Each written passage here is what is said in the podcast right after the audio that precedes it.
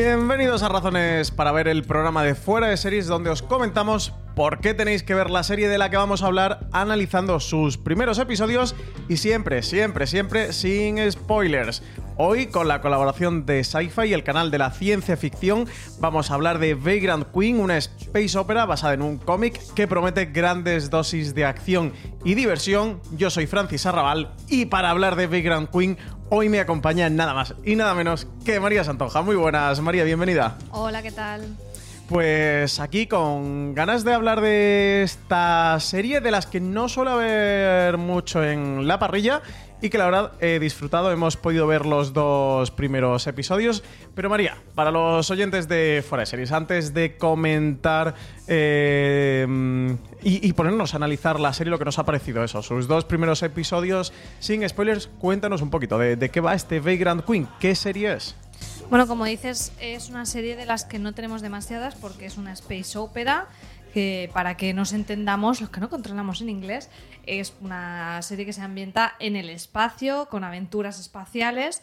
Y en este caso, Vagrant Queen nos cuenta la historia de Elida, que es una reina que tuvo que huir mm, con su familia porque bueno, pues se instauró una república y, se ha pasado la vida después huyendo, convertida en una, lo que llaman carroñera, que para que os hagáis una idea es un poco tipo Rey en Star Wars, que va vendiendo piezas y, cacharretes, pues eso es más o menos lo que hace Elida hasta que, bueno, pues hay un, giro inicial en el que, bueno, siempre están los, los de la República buscándola para acabar con su linaje y mm, una vez más se acercan peligrosamente a ella, pero hay un cambio, un reencuentro con un antiguo amigo que, hace que ella...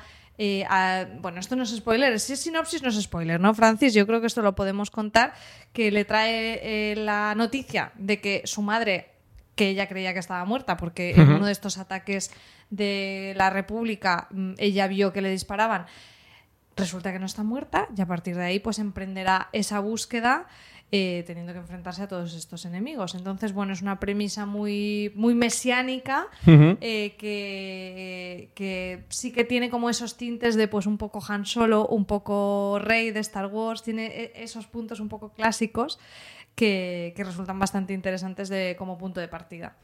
Pues estamos ya muy bien introducidos en esta serie, ya conocemos qué es Vagrant Queen, cuál es su punto de partida con esta protagonista, con Elida. La serie se estrenó ya el, este pasado martes, el, mismo martes de esta semana, 1 de septiembre, a las 10 de la noche, con doble episodio. Lo hizo en Sci-Fi, un doble episodio que ya tenéis disponible en los servicios bajo demanda de todos los operadores, así que si tenéis, bueno, cualquiera que sea que tengáis, que sepáis que ahí lo vais a poder encontrar, escribiendo, buscándolo como Vagrant Queen, que cada martes vais a tener un nuevo episodio a la misma hora, a las 10 de la noche, así que si nos estáis escuchando hoy mismo, que sale el programa viernes o durante el fin de semana, que sepáis que este, que, este martes, el martes de la próxima semana, habrá un nuevo episodio.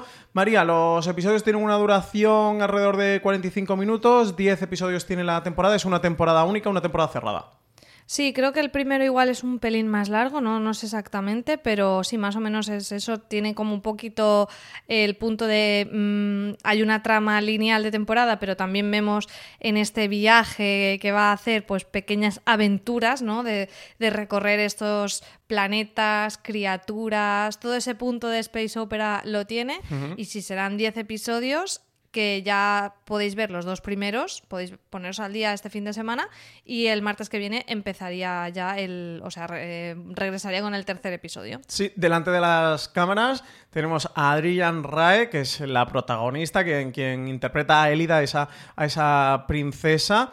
Eh, también, bueno, que la hemos podido ver por últimamente por la serie, por ejemplo, Atlanta o, o Brock Mayer. Detrás de las cámaras, como creadora, tenemos a Jen Gerard, es una directora canadiense que se estrena con esta serie como creadora de series de ficción. Además, una serie muy femenina, porque tanto la creadora es una mujer como su protagonista, como la, mesa de guionistas y el plantel de directoras son todas mujeres dentro de la serie. Sí, además esto llama bastante la atención porque quizá no es un género en el que estemos tan acostumbrados a, que haya una presencia femenina. Y a mí me ha gustado especialmente porque sí que ves que algunas cosas que a lo mejor eh, hubieran caído en, clichés, como por ejemplo, bueno, pues tenemos a este amigo que contaba en la presentación, a este Isaac que aparece y es el que le da la noticia a Elida de que su madre está viva y con el que, bueno, pues va a ser como un poco esa historia, un poco buddy movie, ¿no? De, de compañeros. Vemos que desde el primer momento eh, nos descartan por completo la tensión sexual no resuelta porque eh, de hecho el personaje de Isaac nos dicen que está casado y su gran misión vital es regresar al lado de, su mujer. Porque él sí que es terrícola. Él es eh. terrícola, el resto no, son de una raza como humanoide, pero sí que tienen como orejillas así un poco elfo. Eh, y me gusta mucho que, por ejemplo, entre ellos dos la, química que hay y, cómo se eh, desarrolla esa relación de amigos con sus roces y demás, en las que se descarta por completo esa opción desde el principio y de hecho, no sé si será cosa mía, pero yo el shipeo lo veo más por otro lado con la protagonista con otra chica que hay en la historia. No voy a decir más para, para, no, hacer no, hacer spoilers. O no sé si el shipeo solo lo veo yo, porque yo eh, te lo comenté a ti cuando vimos los episodios y tú me dijiste que a ti no te había parecido. Bueno, en el segundo me dijiste. Sí, en el segundo igual sí, igual sí. Sí, un... Pero que está muy bien, que no, que eh, no tienes a lo mejor esos puntos más, más tópicos y creo que en parte eh, es debido a, esa presencia femenina en, detrás de las cámaras, además de delante de las cámaras. Sí, sí, sí. Luego, bueno, todo este, este Big Grand Queen viene de un cómic, eh, la serie es adaptación de un cómic de, de Vault Comics, que, de momento está inédito en España. El cómic, para que pilléis un poquito el tono de, la serie y sepáis esto, por dónde puede ir, era promocionado por la propia editorial como si Star Wars la hubieran dirigido los hermanos Cohen. Y creo que es algo que cuando ves los dos primeros episodios te puedes dar eh, cuenta de por qué lo enfocaban por ahí. Y sobre todo, María, eh, y antes de entrar en esas razones para ver Vagrant Queen, eh, creo que es realmente bueno, una space opera que, que, sí que podemos ver que se puede intuir ya desde su inicio que va a estar cargada de acción, que va a estar cargada de humor que recuerda mucho por tono y por estilo a series como Firefly. A mí me ha recordado muchísimo a Firefly, que es una serie que tengo en mi corazón, que muchos seriefilos llevamos en el corazón y que no hemos vuelto a tener una space opera en, televisión. Y con este Big Grand Queen, bueno, pues puede ocupar nuestro, un poco nuestro corazoncito y también puede recordar mucho eso en cuanto a tono, estilo visual a películas como Guardianes de la Galaxia.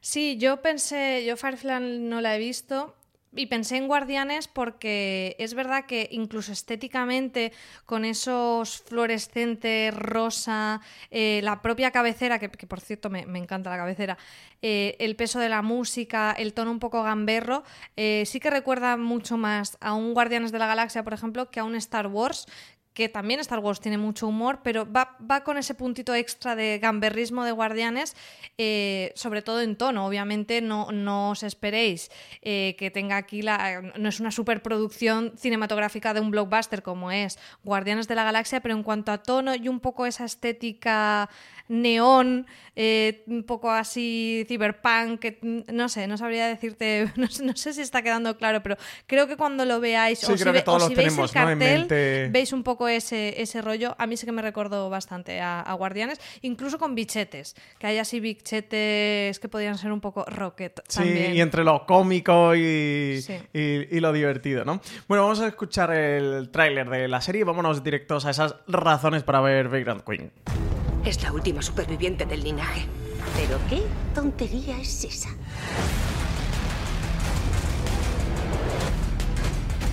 ¡Agarraos bien! Adelante. No quiero ser vuestra reina. Para alguien que intenta esconderse, llamas demasiado la atención. Grand Queen. Estreno en exclusiva. Dos episodios. El 1 de septiembre, solo en Sci-Fi. Queda claro, escuchando el tráiler, esa trama que tú introduces al principio, el no quiero ser vuestra reina, ¿no? Tiene un punto curioso en la trama porque realmente el inicio em, de la serie es que hay una monarquía que ha sido derrocada por una república y que ella, que es la princesa, la persigue. Es un poco Anastasia, pero que ella es muy republicana, ¿no? Bueno, ella está un poco en contra de, de que le pongan ahí, o sea, ella asume ya lo que le ha tocado vivir y ha pasado página incluso mucho antes que fieles monárquicos que quieren que restaurar la monarquía. A mí a veces me costaba un poco de decir, voy de parte de la monárquica, una republicana como yo, pero, pero bueno, sí que tiene ese juego de que Y se ella da la tampoco vuelta a la propia es trama. exactamente. Algunos de esos seguidores monárquicos tampoco acabamos de ver que sean realmente la opción para, para Élida eh, terminar y al final su objetivo es encontrar a su madre, no, no, no tanto el restaurar la monarquía y ahí se presenta como una intriga bastante interesante. Sí, era algo que comentaba la propia creadora de, de la serie, cómo le interesaba también analizar eh, ese punto de, de cómo también eh, esa república cegada por el fanatismo al final cometía o iba cometiendo crímenes contra los que se supone que idealmente lucharía, ¿no? Y creo que, que ese punto político también lo tiene la serie y, le, le aporta una capa más a una serie que aquí metiéndonos las razones para ver, creo que es pura evasión, puro entretenimiento, eh, muy comfort TV, un, un sitio, un lugar feliz donde, donde pasar 40-45 minutos divertidos, entretenidos, viendo otros mundos, eh, con muchas dosis Otras de acción. galaxias que no son otras la tuya. galaxias, Exactamente, pichetes, eh, tiros, peleas y tramas que al final, bueno, pues siempre le sacan ese punto divertido, desenfadado. Creo que es una serie muy cínica, muy irónica por momentos. Hmm. Yo creo que es una serie además eh, que muchas veces nos preguntan en fuera de series eh, algunas recomendaciones para ver en familia y yo creo que es una serie que mayores pueden disfrutarlo pero con niños de 12 años, no niños muy pequeños porque a ver, hay violencia, no es una violencia muy gore ni mucho menos, No. pero bueno, que se pegan tiros a algunos bichetes y demás y explosiones y todo eso, pero creo que con eso, con chavales de 10, 12 años, creo que es una serie que puede ser como divertida para ver en familia y que todo el mundo disfrute. Eh, yo me quedaría con esto, con, con el punto de evasión que tiene la serie, con que sea una space opera que, mm, que- que no abundan demasiado en, en televisión. Sí que aquí no tenemos, bueno, pues hablamos antes de Guardianes, que es una superproducción cinematográfica. Esto es una serie de sci-fi donde se apuesta mucho por los, por los efectos especiales y los efectos visuales, pero que son producciones mucho más contenidas de presupuesto, pero que su fuerte lo tienen ese tono divertido, desenfadado. Yo creo que aquí, lo comentaba antes, para nostálgicos de Firefly, que la echen de menos, que sé que hay muchos seriéfilos que, que la añoramos, creo que es una serie que les va a gustar bastante. Y, y para fans eso de, space operas, de series eh, de productos audiovisuales con tono tipo Guardianes de la Galaxia, salvando esas distancias de, de super mega producción que es Guardianes, creo que en background le van a encontrar el disfrute, gente también que vaya buscando series de fantasía, eh, bichetes ahí a tope, muchas reminiscencias ¿no? a Star Wars también, esas cantinas, hay cantinas, bueno, todo este tipo de cosas. Sí, que lo cantinas, el rollo background. contrabando, ¿no? De los carroñeros. Sí, con de... Rey tú lo has definido muy bien. La prota Sí. es casi E- podría ese, ser un... ese rollo también de, de, mm, como los clubs, lo- la- las bandas, las normas entre las bandas, lo que se puede hacer o no, el honor entre los propios carroñeros, todo ese rollo que también es muy de Star Wars, eh, también lo tiene. ¿Y qué más destacarías tú? ¿Qué razones darías tú para ver Vagrant Queen? Yo creo que también lo que hemos comentado de eh, esa visión femenina, que no creo que sea tanto una serie femenina en sí, pero sí que tiene una gran presencia femenina, y lo que apuntaba antes, ¿no? Que quizá eso produce que eh, los estereotipos no sean tan marcados y que se den otro tipo de relaciones entre los personajes, pues más modernas, más originales y, y menos, mm, a lo mejor, mm, sobadas que mm, otras que hemos visto en, en series pues, de, de este estilo, así de aventuras. Eso a mí me, es, es algo que me ha gustado. Los personajes es que en general están bastante bien todos.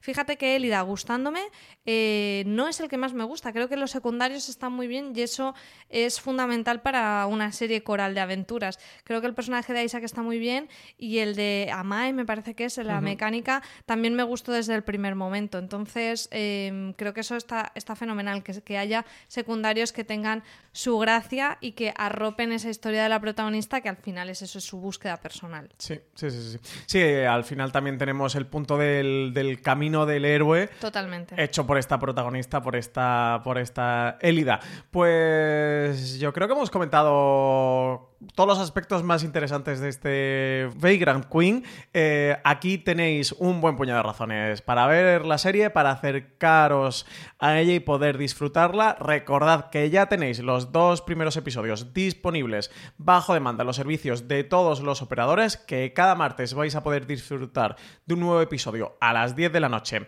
en Sci-Fi. María, muchísimas gracias por habernos acompañado en un nuevo Razones para Ver. Aquí nos encontraremos en esta u otra galaxia. Muchísimas gracias a todos los oyentes de Fuera de Series que habéis estado ahí atentos para que os descubramos una nueva serie. Recordad que os podéis suscribir a nuestro contenido en audio en Apple Podcast, también en Evox, Spotify o todo reproductor de confianza buscando Fuera de Series que puedes encontrar también más información y artículos sobre Vagrant Queen y sobre las series de televisión en fueradeseries.com. Un abrazo a todos y nos seguimos escuchando por aquí en Fuera de Series.